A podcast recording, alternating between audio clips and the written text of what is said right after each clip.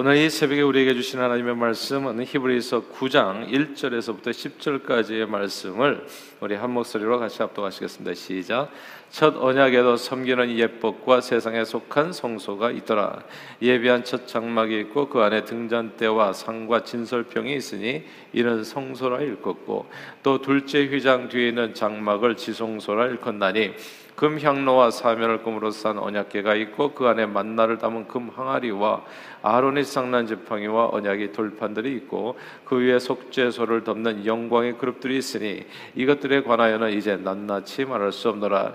이 모든 것을 이같이 예비하였으니 제사장들이 항상 척장막에 들어가 섬기는 예식을 행하고 오직 둘째 장막은 대사장이 홀로 일년에 한 번 들어가되 자기와 백성의 허물을 위하여 드리는 피 없이는 아니하나니 성령 이 이로써 보이신 것은 첫 장막이 서 있을 동안에는 성소에 들어가는 길이 아직 나타나지 아니한 것이라 이 장막은 현재까지의 비유니 이에 따라 드리는 예물과 제사는 섬기는 자를 그 양심상 온전하게 할 수 없나니 이런 것은 먹고 마시는 것과 여러 가지 씻는 것과 함께 육체의 예법일 뿐이며 개혁할 때까지 맡겨 둔 것이니라 아멘. 지난 2014년 개봉해서 천만 관객, 을 모은 멋진 영화가 있습니다. 국제시장입니다.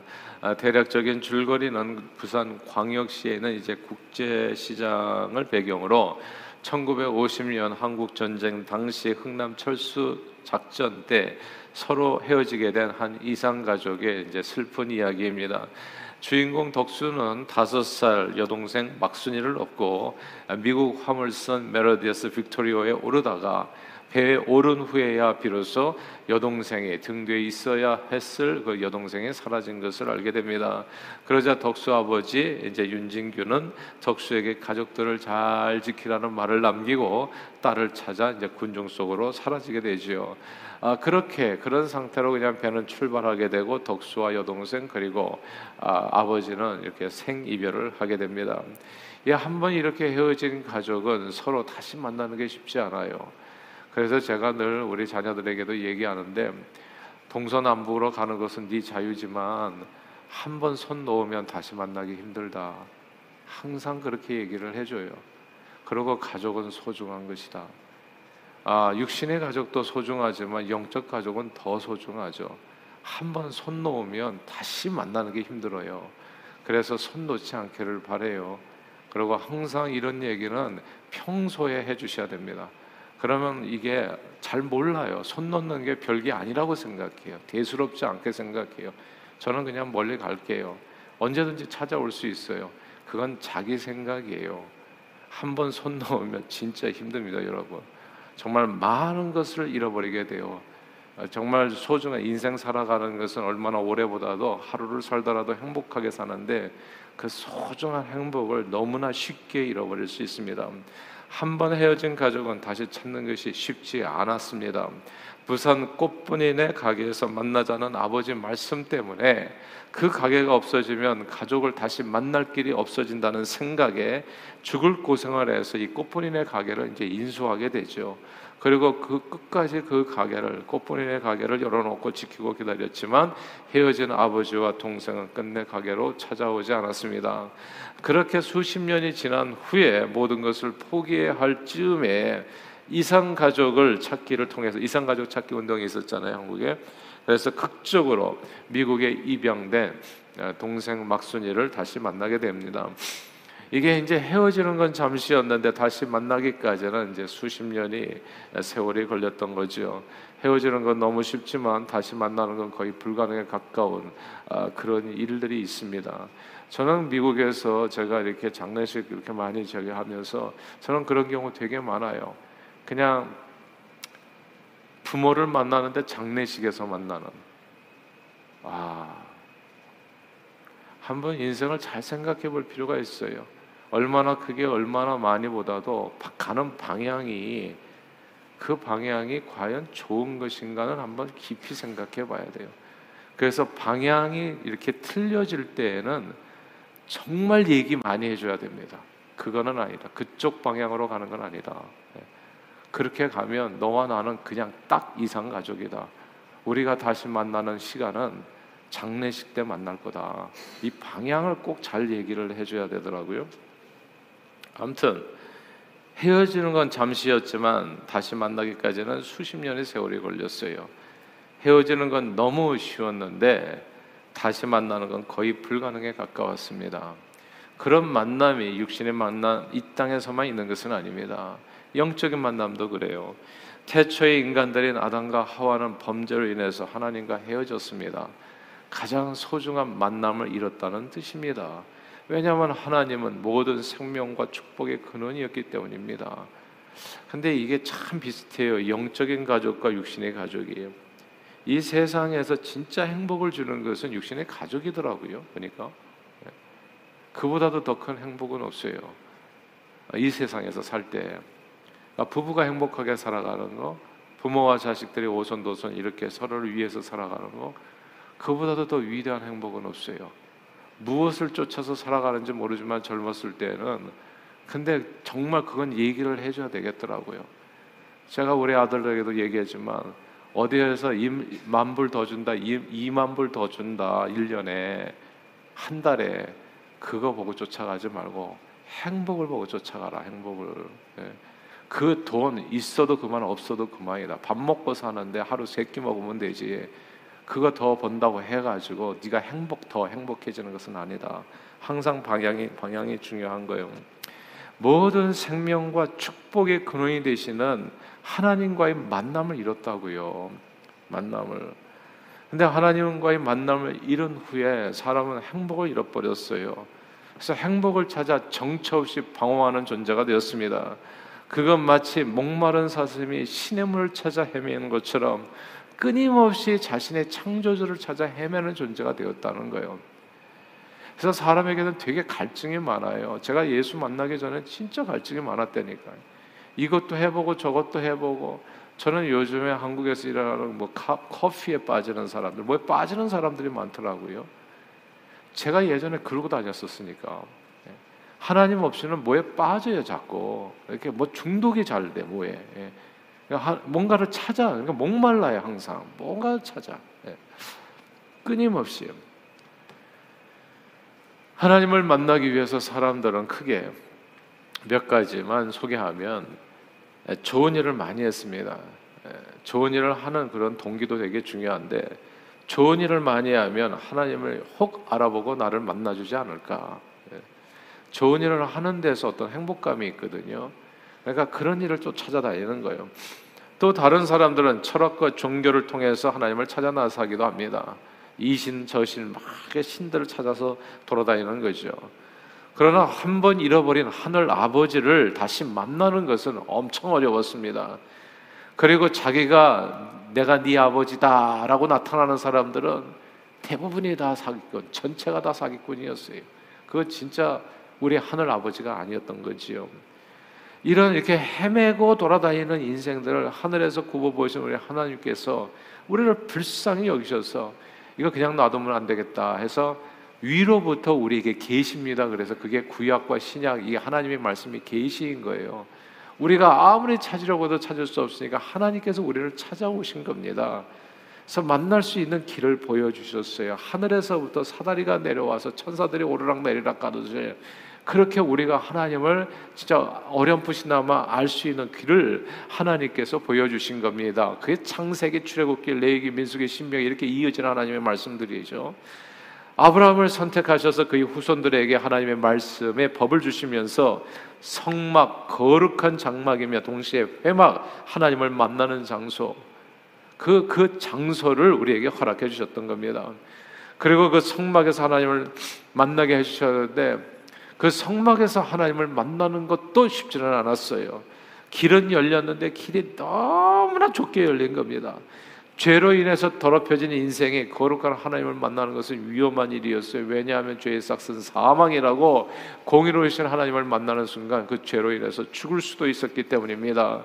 죄인이 하나님을 만나도 죽지 않을 수 있는 장치가 필요했었던 거죠. 그래서 하나님께서는 너희가 나를 만나러 올 때는 꼭 짐승의 피를 흘리면서 와라. 짐승의 피를 흘린 희생 제물로 인간의 죄를 속죄해서 사람의 주님 앞에 보듯이 그렇게 나갈 수 있는 길을 요만큼 열어 주신 겁니다. 그러나 짐승의 피는 인간의 죄를 온전하게 속죄하지를 못해요. 짐승의 피를 흘려도 인간이 성소에 들어갈 수가 없어요.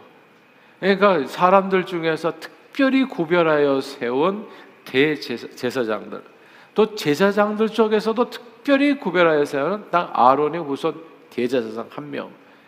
이 인간 전체를 대표하는 이 딱 한 명만이 1년에 한 차례, 매일도 아니라 한 차례, 지성소에 간신히 조심스럽게 들어가서 그 피가 피치갑을 하고 들어가서 그래서 하나님을 뵐 수 있었습니다.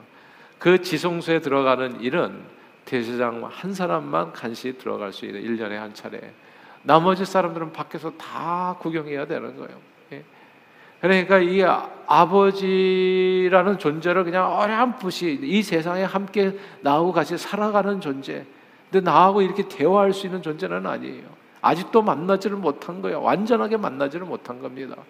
한 번 헤어진 인연은 다시 이어가기가 힘들어요. 다시 이어가기가. 완전히 깜깜하다고는 볼 수 없지만 우리 이런 거예요. 우리 하나에는 뭐 저기 캘리포니아 가고 하나에는 시카고로 가고 그러면 거기 어딘가에 살고 있다는 것은 알지만은 그냥 이렇게 연결해 가지고 이렇게 교제는 못 해. 예. 이게 구약 시대 이 성막 시대였다는 거예요. 하나님이 저쪽에는 계셔. 근데 이게 시원하게 교제가 안 되는 거예요. 시원하게 교제가 안 되는 만큼 그만큼 행복하지도 않아요. 사람의 행복은 만남을 통해서 이루어지는데 해가 밖에서 나머지 사람들은 그냥 하나님 구경만 하는 한 번 헤어진 인연을 다시 잇는 것이 어렵습니다. 완전히 깜깜하다고는 볼 수 없었지만 참으로 답답하고 힘든 길. 그 말씀이 오늘 본문에 나와요. 8절 말씀입니다. 우리 8절 9장 8절 같이 읽겠습니다. 시작. 성령이 이로써 보이신 것은 첫 장막에 서 있을 동안에는 성소에 들어가는 길이 아직 나타나지 아니한 것이라. 아멘. 첫 장막. 성소와 지성소, 과거 성전 시대, 성막 시대를 얘기하는 겁니다. 그때는 성소와 성소에 들어가는 길이 아직 없었던 거예요. 휘장이 찢어지기 전이에요. 땅 막혀 있어요. 너무 답답한 거예요. 하나님이 저쪽에 계시는데 근데 만나서 같이 대화할 상대는 아니었던 겁니다. 구약 성경 성막 성전 시대에 하나님께 드린 예물과 제사로는 섬기는 자의 양심을 온전하게 할 수 없어 하나님을 만나는 것이 원천 불가했습니다. 오직 하나님의 은혜로 1년에 단 한 차례만 대제장의 대표로 한번 만날 수가 있었던 거예요. 참으로 감질나는 은혜가 아닐 수 없습니다. 오늘 우리가 찬양 그렇게 했잖아요. 한없이 넓고 큰 은혜 베풀 이거 어머 내가 줄게 어떻게 가냐고요. 예. 참으로 감질나는 은혜예요. 한없이 넓고 큰 은혜가 아니라 참으로 감질나는 은혜를 구약 시대는 그렇게 받았었다는 성소에 들어가는 길이 없었다는 거죠. 그래서 사람들은 천천히 수량이나 만만의 강물 같은 기름을 들여도 하나님을 찾게 늘 줄이고 목말라 했던 사마리아 우물가의 여인처럼 살았던 겁니다. 그런 인생들을 하나님께서는 불쌍히 여서 마지막 때 우리 인생들을 해서 아주 시원하게 보내주신 분이 누구냐? 그분이 바로 예수 그리스도이십니다. 예수 그리스도는 길이요 진리요 생명.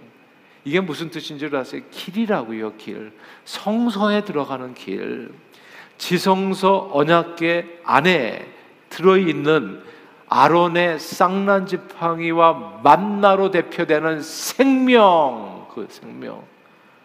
그리고 십계명 두 돌판으로 대표되는 진리.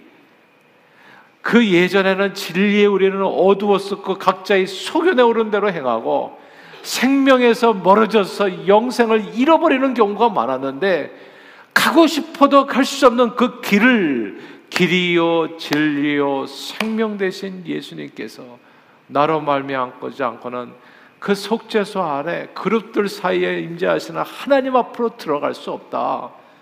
바로 그 길을 열어 주셨던 겁니다. 우리 주 예수 그리스도는 모든 믿는 자들에게 남녀노소 빈부귀천 상관없이 지성소에 들어가서 하늘 아버지와 자유롭게 교제할 수 있는 유일한 길이 되셨습니다. 예수를 통해서 드디어 우리가 이상 가족이 만나게 된 거예요.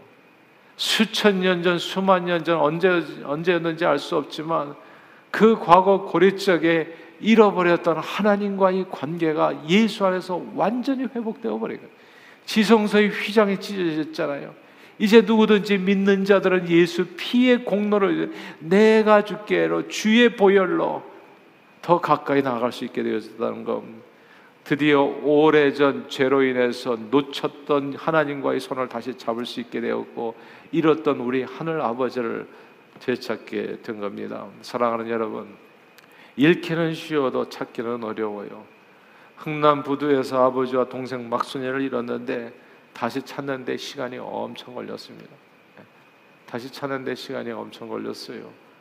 그리고 막순이는 어렵사리 찾았지만 아버지는 아무리 꽃분이네 가게를 인수하고 기다려도 끝내 돌아오지 않으셨습니다. 한 번 잃기는 쉬워도 다시 찾기 엄청 어려운 곳들이 있습니다. 우리네 인생은 죄로 인해서 하나님과 교제를 잃었었고 주님을 만날 수 있는 길을 잃었습니다. 그런데 오직 하나님의 은혜로 하나님께서는 말씀이 육신이 되어 우리 가운데 거하시는 하나님 아들의 영광으로 은혜와 진리가 충만한 하나님 아들의 영광으로 우리에게 그 길을 열어 주셨습니다. 십자가로요. 이 새롭고 산 길입니다. 예수 그리스도를 통해서 우리는 잃었던 생명 진리를 다시 찾게 되었습니다. 우리 하늘 아버지를 감격적으로 다시 만나게 된 거예요. 이것이 예수 믿는 신앙생활입니다. 그러면 이게 주는 교훈이 뭐겠습니까? 다시는 손 놓지 말라는 거예요. 저는 하나님을 믿으면서 제가 알게 된 게 너무너무 많이 있어요. 인생을 어떻게 살아야 될 것인지 그 진리를 알게 됐어요.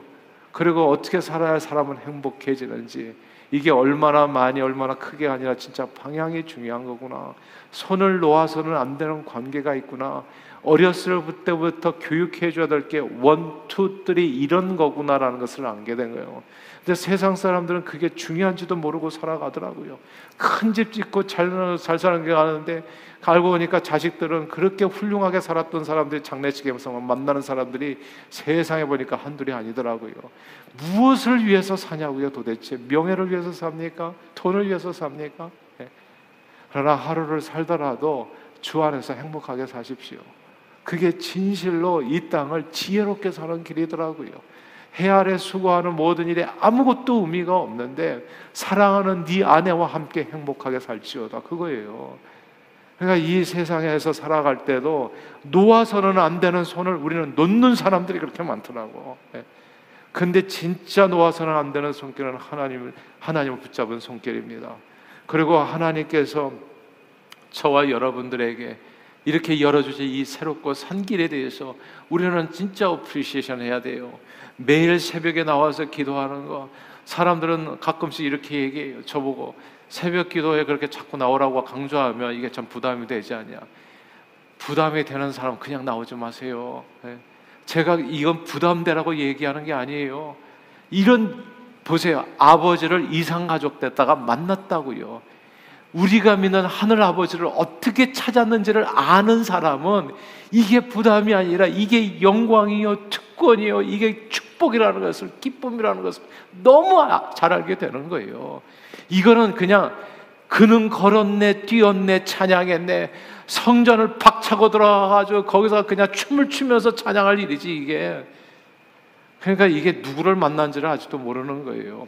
우리가 무엇을 잃었다가 다시 찾았는지를 모르는 사람들은 이 소중함을 알지를 못한다. 매일 새벽에 나와서 우리가 기도하는 것은 잃었던 우리 하늘 아버지와의 다시 감격적인 이 만남의 순간인 겁니다. 이상 가족들의 만남은 뭐라고 얘기하는 줄 아세요? 우리 다시 헤어지지 말자. 그렇게 얘기해요. 우리 다시 헤어지지 말자고요. 우리가 과거에는 하나님과 헤어졌다가 이제 다시 예수 안에서 만난 거라고요. 이 소중한 만남을 등한히 여기면 어찌 우리가 그 공변된 봉을 피할 수 있겠냐고요. 생각해 보세요. 과거 구약 시대에 죽었던 그 모든 사람들이 그토록 사모했던 목마른 사슬 시냇물을 쫓아 헤매인 것처럼 사모했던 그 감격적인 만남의 시간을 저와 여러분들이 오늘 이 새벽에 갖고 있는 거라고요. 그러므로 이런 은혜를 주신 우리 주 예수 그리스도 이름에 정말 만만 감사로 영광을 돌리며 더욱 주님과의 만남을 소중하게 생각하여 무시로 늘 기도로 주님과 성령 안에서 무시로 교제하면서 주님 주시는 풍성한 은혜로 넘치는 행복을 누리시는 저와 여러분들이 다 되시기를 주 이름으로 축원합니다. 기도하겠습니다. 사랑의 주님 감사합니다. 과거 구약 시대에 죽었던 사람들이 그토록 사모했던 그 감격적인 만남의 시간을 우리는 너무나 오늘날 이렇게 쉽게 갖고 있습니다. 어떤 사람들은 이 만남이 그래서 뭔지도 몰라요. 이게 얼마나 감격적이야. 그래서 하나님 만나는 시간을 소홀히 합니다. 정말 안타까운 일입니다. 그러나 우리에게는 오늘 이 아침에도 또 깨달음을 주셨어요. 이 만남이 얼마나 소중한 만남인지, 얼마나 가슴 설레는 만남인지를 깨우쳐 주심을 감사합니다. 오늘도 주님 앞에 나아가서 길과 진리와 생명 대신 예수 의지하여 정말 길과 진리와 생명을 발견한 하나님의 임재 안에 거하여 오늘도 우리를 위해서 예배해 주신 놀라운 은혜와 축복을 풍성히 예수 이름으로 누리고 그 축복을 온 세상에 증거하는 일에 존귀하게 쓰임받는 저희 모두가 되도록 축복해 주옵소서. 예수 그리스도 이름으로 간절히 기도하옵나이다. 아멘.